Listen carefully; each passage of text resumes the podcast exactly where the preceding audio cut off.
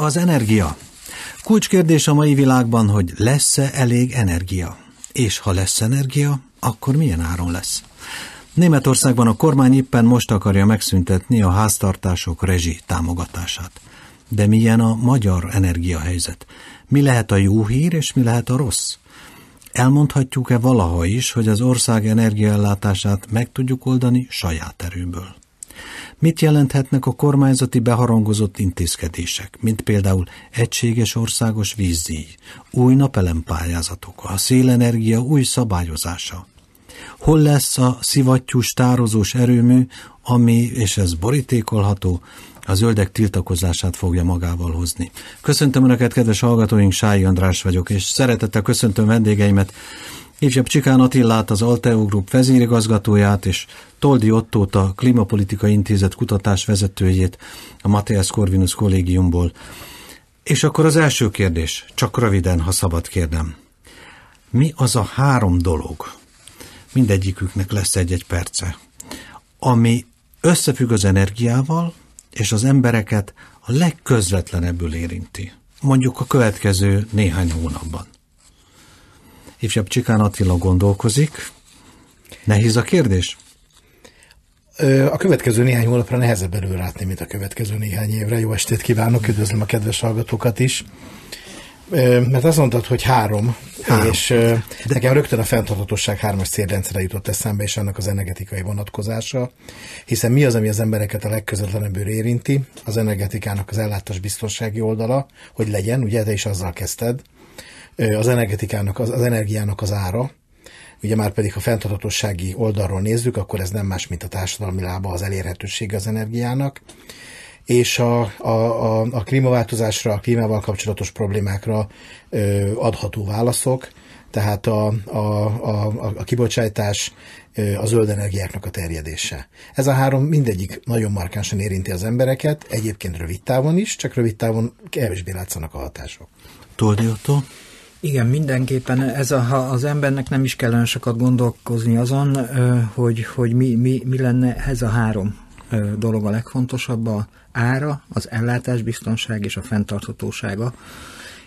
Ugye ez az energia trilemmának most újabban egy divat kifejezést használnak. Ez Hú, egy, ez egy nem három, hallottam, hát ez ugye, egy hogy, hogy mi esik a, Ez egy varázsszó, és nagyon elegánsan hangzik, tehát itt is nagyon sokat fogom pufogtatni. A lényeg az, hogy nyilvánvaló, hogy attól függően, hogy milyen székbe ülünk, mindenkinek egy picit más lesz a hangsúly, a három nagyon fontos ugye, paraméter között. Nyilván, aki nehezen fizeti ki a, a számláját, neki az ára nagyon fontos lesz, ő talán a zöldítést lehet, hogy fontosnak tartja, de, de, de hátrébb sorolja a fontossági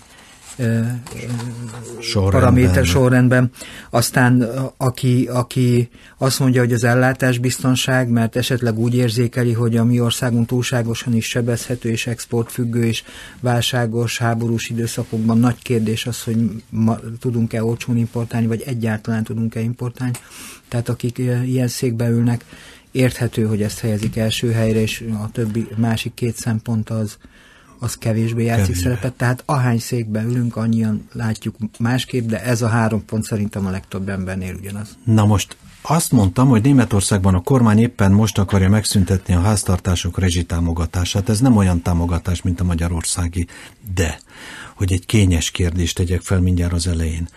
A rezsitámogatás Magyarországon, mint olyan, jó vagy rossz energetikai szakemberek szemével?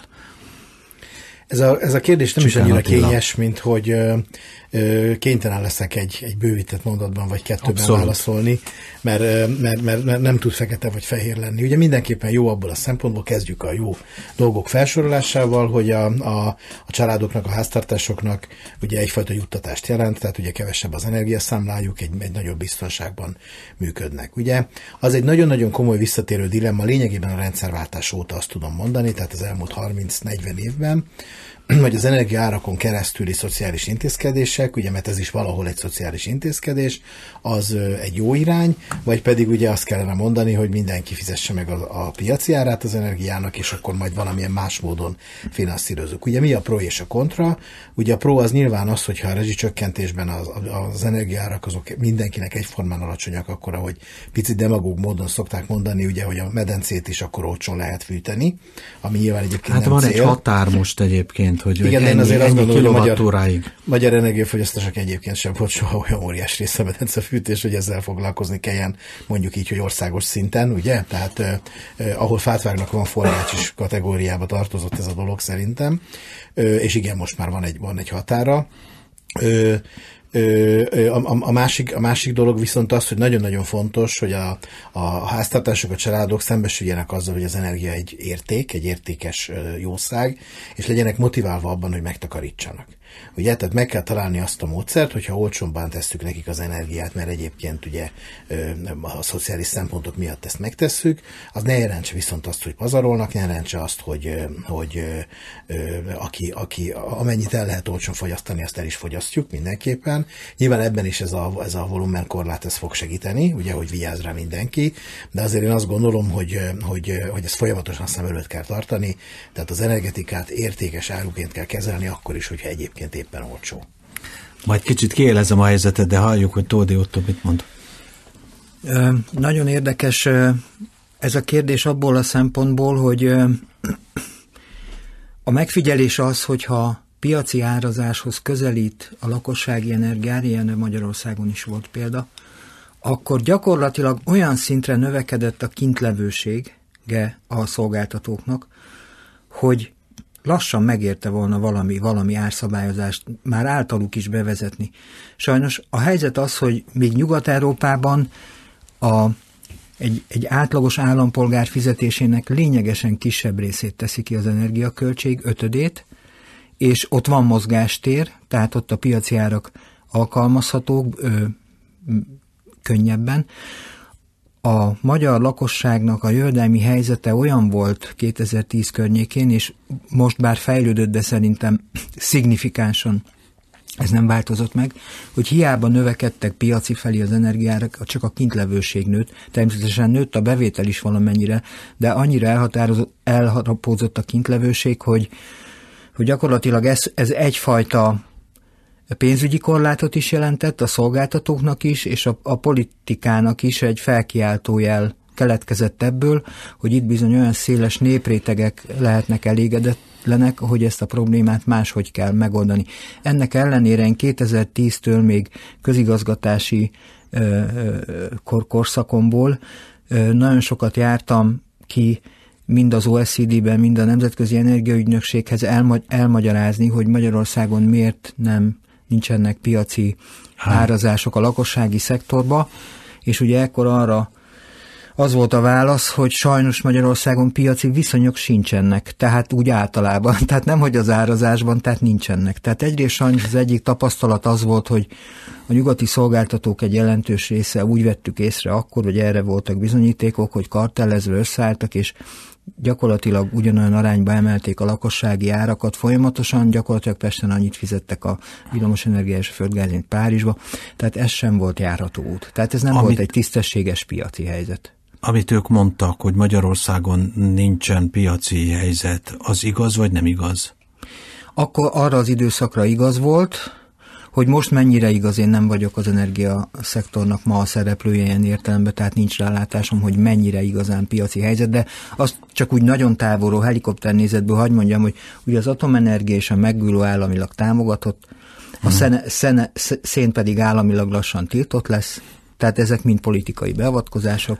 Az egyedüli Mindenütt piaci, Európában. az egyedül, nem, ez Magyarországról Magyarország, beszélek. igen. Az egyedüli piaci helyzetet, amit mindig számon szoktunk kérni, azok szerencsétlen földgáztüzelésű erőek, akiknek minden, mindig a, csak a piac marad, mindenki más támogatott, de ők, ők a piac.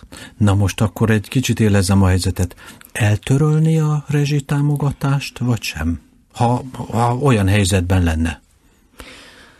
Az biztos, hogy már 2010-ben is azt mondta Már az látom, akkori... hogy kikerüli a választ. Az energiapolitikának az egyik hangsúlyos mondása, hogy a szociális támogatás nem az támogatásokat nem a lakhatósági támogatássá kell változtatni, vagy valamilyen más formában kell megoldani, nem az energiárakon keresztül.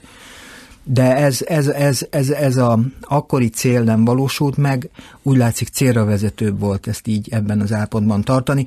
Én, én, én személy szerint egy szociálisan differenciált, differenciált lakossági ártámogatást indokoltnak tartok, azért, mert Magyarországon legszegényebb rétegeknek súlyos problémát jelentene az energiához való hozzájutást, tehát ezt valahogy meg kell oldani.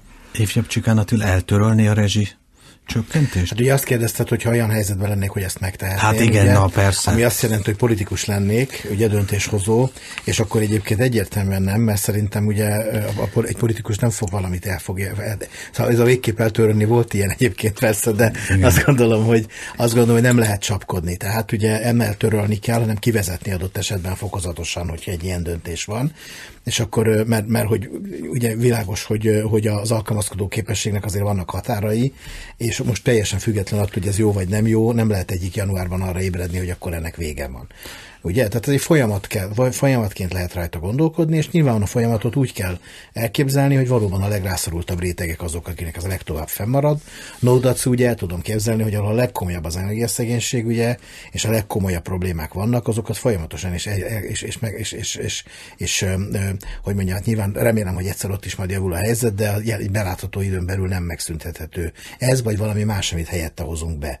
Tehát én sem gondolom, hogy, a, hogy a, mondjuk azt, hogy a legszegényebb legszegényebb alsó 10-20 százalékot kellene, kellene megsporolni. Ott nyilván, ha kivezetjük, akkor más kell majd helyette, ami, ami segíti őket.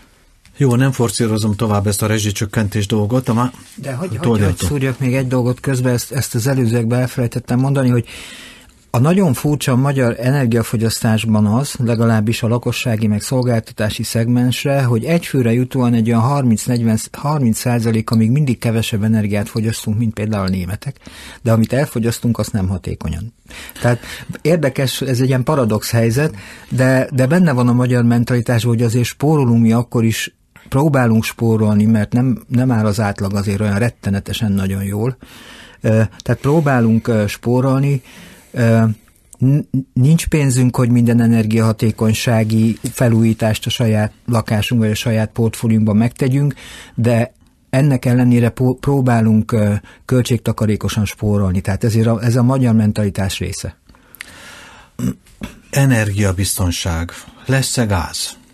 Most volt, volt egy ilyen kis, kis havária a bulgár intézkedések kapcsán, hogy akkor ők most kérnek tranzitdíjat a, a Gazpromtól, vagy valakitől a, az rajtuk keresztül átmenő gázra, vagy sem. Lesz Magyarországon elég gáz? Kell félnünk, vagy nem kell félnünk? Szerintem, szerintem az idei fűtési szezonra a gáz az megvan. A török áramlaton továbbra is a szerződött mennyiségek érkeznek.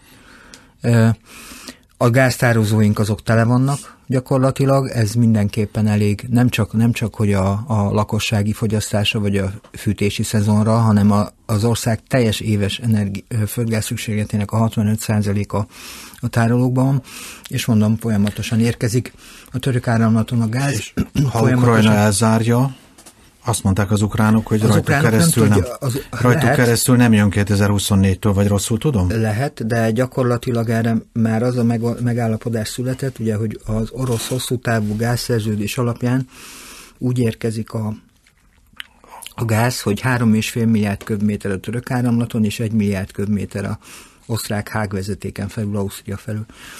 Ezt az egy milliárd köbmétert is a török áramlaton keresztül kapjuk, és ez nem érinti Ukrajnát egyáltalán, mert ugye a török áramlat az, az Bulgáriánál, Szerbiánál éri el Magyarországot.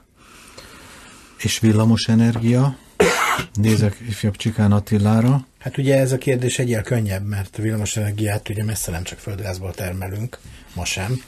Ö, és hát ugye Nyilván egyébként, rövid távon is azzal egyetértek én is, hogy az idei fűtési idény az lényegében meg oldottnak tekinthető.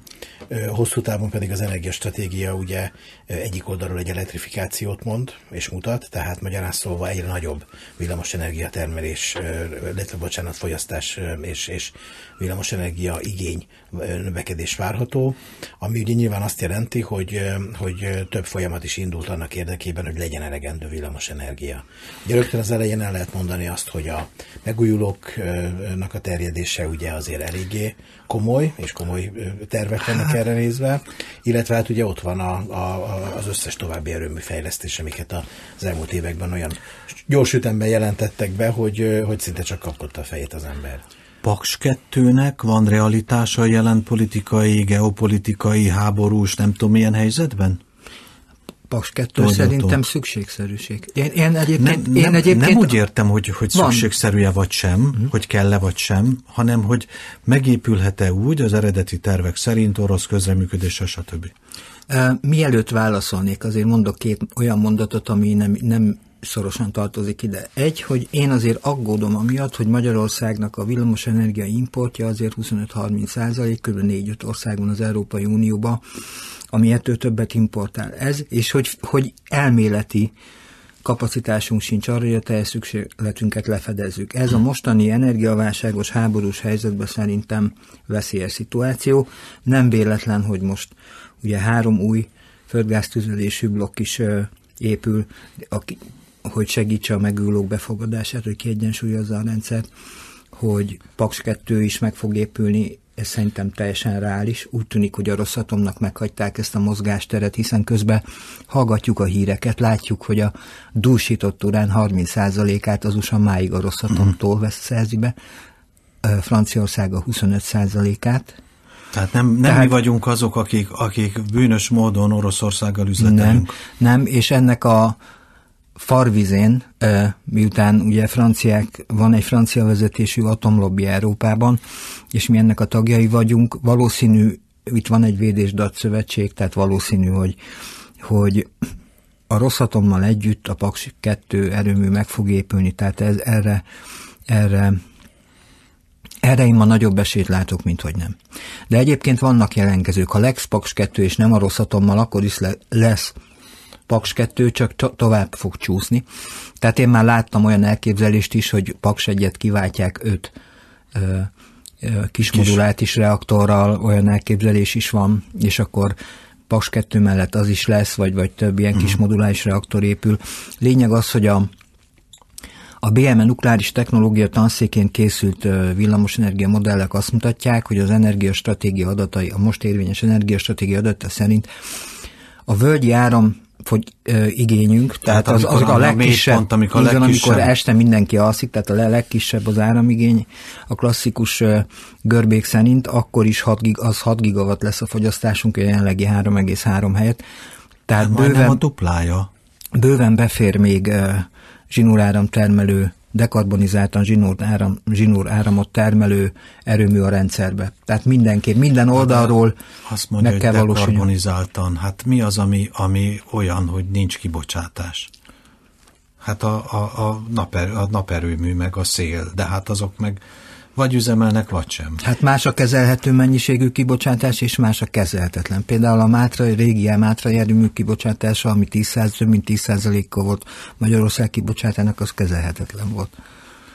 Igen, a, tehát azért nagyon nem mindegy, hogy mekkora volumenről beszélünk egyrészt, másrészt meg azért a, a, a technológiák elképesztő mértékben fejlődtek, és az, hogy, az, hogy kezelhetetlen, az azért ma már finomodott alvá, hogy nehezebben kezelhető, mint, mint más technológiák, de azért ugye látszik azt, hogy Magyarország egy nagyon-nagyon masszív napenergia fejlesztést valósított meg, tehát ezt már múlt időben mondom, ugye egy óriási Már a 2030-as szintet is túlléptük az előzetes tervek szerinti szintet. Hát biztos volt olyan terv, igen, amikor, ami, ami, ami, de ugye ezeket a terveket is folyamatosan Folyam, módosítjuk fölfelé, vagy módosítják fölfelé.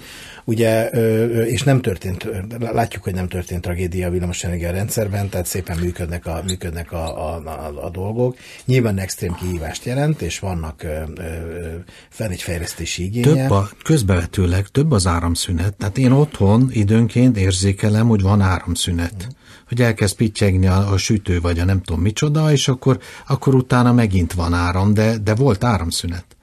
Hát ezt, ezt meg kellene nézni statisztikailag, hogy ez igaz hogy több van, és hogyha igen, akkor ez egy nagyon nagy kérdés, hogy ez azért van, mert a megújulók rendszerbe léptek, vagy mondjuk egyéb más okok miatt, tehát hogy a, a hálózatoknak az Vagy az én családi hálózatomban van a hiba. Elképzelhető ez is, elképzelhető ez is. Én nem, nem látok közvetlen összefüggést a megújulók terjedése és a háztartási energetikai ellátás biztonság között. Én szerintem ez, ez, ez a probléma azért nem, nem, úgy mondjam, nemzeti szinten azért nem, nem nincsen fenn. Nem úgy van, hogy, hogy van egy termelés, és van egy fogyasztás. És hogyha a kettő nincs egyensúlyban, akkor baj van. Vagy ezt rosszul tudom? Hát nincsen baj, hanem feladat van. Tehát ugye ez a, ez a nagy különbség, hogy, hát, hogy uh, ha baj van, az azt jelenti, hogy, hogy izgulunk, hogy, hogy megússzuk-e. Ha feladat van, akkor pedig tudjuk, hogy milyen eszközeink vannak, és mivel kell ezt, Na ezt kiegyenlíteni. Ha, ha nagyobb a fogyasztás, akkor beindul a gázerőmű, ez a megoldás? Ha nagyobb a fogyasztás, ugye akkor visszafelé kell terhelni, akkor nem beindítani kell valamit. Ja, bocsánat, a fogyasztás, hogy rossz, én Nagyobb mondtam, a rosszul, igaza van, bocsánat. A, igen, akkor, akkor valamit be kell indítani, ez az egyik megoldás. A másik megoldás ugye nyilván az, hogy, hogy a tárolási technológiákat is alkalmazzuk, és ugye ezt is lehet hallani, hogy Magyarország ebbe az irányba is elindul. Na jó, de akkor én, mint egy egyszerű magánember, pályázok, napelem lesz a házam tetején, és az új előírásoknak megfelelően lesz akkumulátor a pincében vagy valahol. Az én autómban az akkumulátor négy évig bírja, ha nagyon jó, akkor öt, és az az akkumulátor, ami ott lesz a pincémben, az hány évig bírja? Akkor, akkor az ön akkumulátor egy nagyon jó minőségű régi vágású akkumulátor, a legújabbak egy-két évig, évig bírják. Egyébként. Na de a, akkor ott a napelemhez kapcsolódó akkumulátor, ami állítólag előírás lesz a, az új pályázatoknál, csak az pályázat, aki ilyet is vállal, akkor három évente kell, hogy cseréljem az akkumulátort? Jó, tehát én biztos vagyok benne, hogy ez nem ugyanaz a kategória. Nem ugyanaz az akkumulátor, Hiszen biztos. ha én is ötször olyan drága akkumulátorra szerettem volna költeni a pénzem, akkor valószínűleg ilyen problémám nem lett volna, és nem hiszem el, hogy a szolgáltatók ilyen helyzetbe hoznák a családokat, hogy, hogy ö, ö, gyakorlatilag nem megfelelő minőségű akkumulátorokat tennének, energiatárolókat, áramtárolókat tennének be a rendszerbe, de ezekről hagy mondjam el, hogy ez nagyon is, nagyon is a felhasználók érdekét szolgálja, mert ugye képzeljük el, képzeljünk el egy, például, hogy a piaci lakossági áram lenne Magyarországon, ami azt jelenti, hogy egy napon belül is változik az ár. Uh-huh. Akkor az akkumulátorokkal képes vagyok egy olcsó időszakban megtermelt áramot elraktározni, és akkor használni, amikor sokat kéne fizetni. Vagy várható az, hogy miután az is várható, hogy a csúcsidőkben esetleg drágább átterelik a lakosságot a völgyidőszaki fogyasztásra, tehát csúcsidőben drágább lesz az áram, tehát hogy áttereljék, és völgy időszakban, amikor Hogyha kicsi a fogyasztás. Igen, be? igen, tehát valószínű itt lesznek ilyen ársávok, vagy lehetnek, ez egy jó, ez egy jó szabályozási eszköz. Ha van akkumulátorom, akkor az olcsó megtermelt áramot eltehetem a csúcsidőkre, és most ugye mindenki berzenkedik, így az ön hangjából is kivettem ezt a dolgot. Ó, Pedig... berzenkedtem, micsoda? Álberzenkedés. hogy, hogy ne, de ez komoly probléma, tehát sok de milliós épp azt, beruházás... azt akarom mondani, hogy nem probléma, épp az, hogy segíti, segíti a, a vállalkozásokat, akik piacjárat fizetnek mindenképpen. De Már most. Ha, ha sűrűn ki kell cserélnem az akkumulátort, akkor, akkor probléma. Nem, jó, ez most egy álprobléma. Igen, én, tehát... én nem, nem tudom, igen, hogy, hogy meg egy kicsit azt mondom, hogy egyéni tapasztalat, ugye nekünk egyrészt van egy akkumulátoros energiatárolónk Zuglóban már öt éve működik, és egy ipari energiatároló van, és tök kiválóan működik, van egy degradációja ezeknek, de azért az, az hogy mondjam, nagyon-nagyon uncutól kell ezt üzemeltetni, hogy ez ennyire gyorsan tönkre menjen. Valaki Jó, folyton szóval kisüti, akkor... ugye gondoljunk egy viszonylag kevésbé strapabíró akkumulátor, ami a mobiltelefonunkban van. Igen. Azért, ha valakinek sikerül egy-két évente tönkretenni a mobiltelefon akkumulátorát, az az, aki mindig teljesen lemerít, és utána százszerzékra feltölti. Szóval sok Mindenki tudja, hogy egy picit és... kiméljük ezt a dolgot, akkor akár évekkel ki lehet tolni, és ezért ezek jobb minőségű és, és tartósabb akkumulátorok. És másfajta akkumulátorok. És a másik meg az, ugye, hogy bocsánat, hogy az akkumulátor maga csak egy része a beruházásnak. Ha beruházási támogatás van, akkor meg kell nézni a matekot, és nagy valószínűséggel ez úgy lesz kiszámolva, hogy megtérüljön. Megérüljön. Kedves hallgatóink, Önök a Kerengő műsorát hallják. Műsorunk vendége ifjabb Csikán Attila, az Alteo Group vezérigazgatója, és Toldi Otto, a Klimapolitikai Intézet kutatásvezetője a Matthias Corvinus kollégiumból.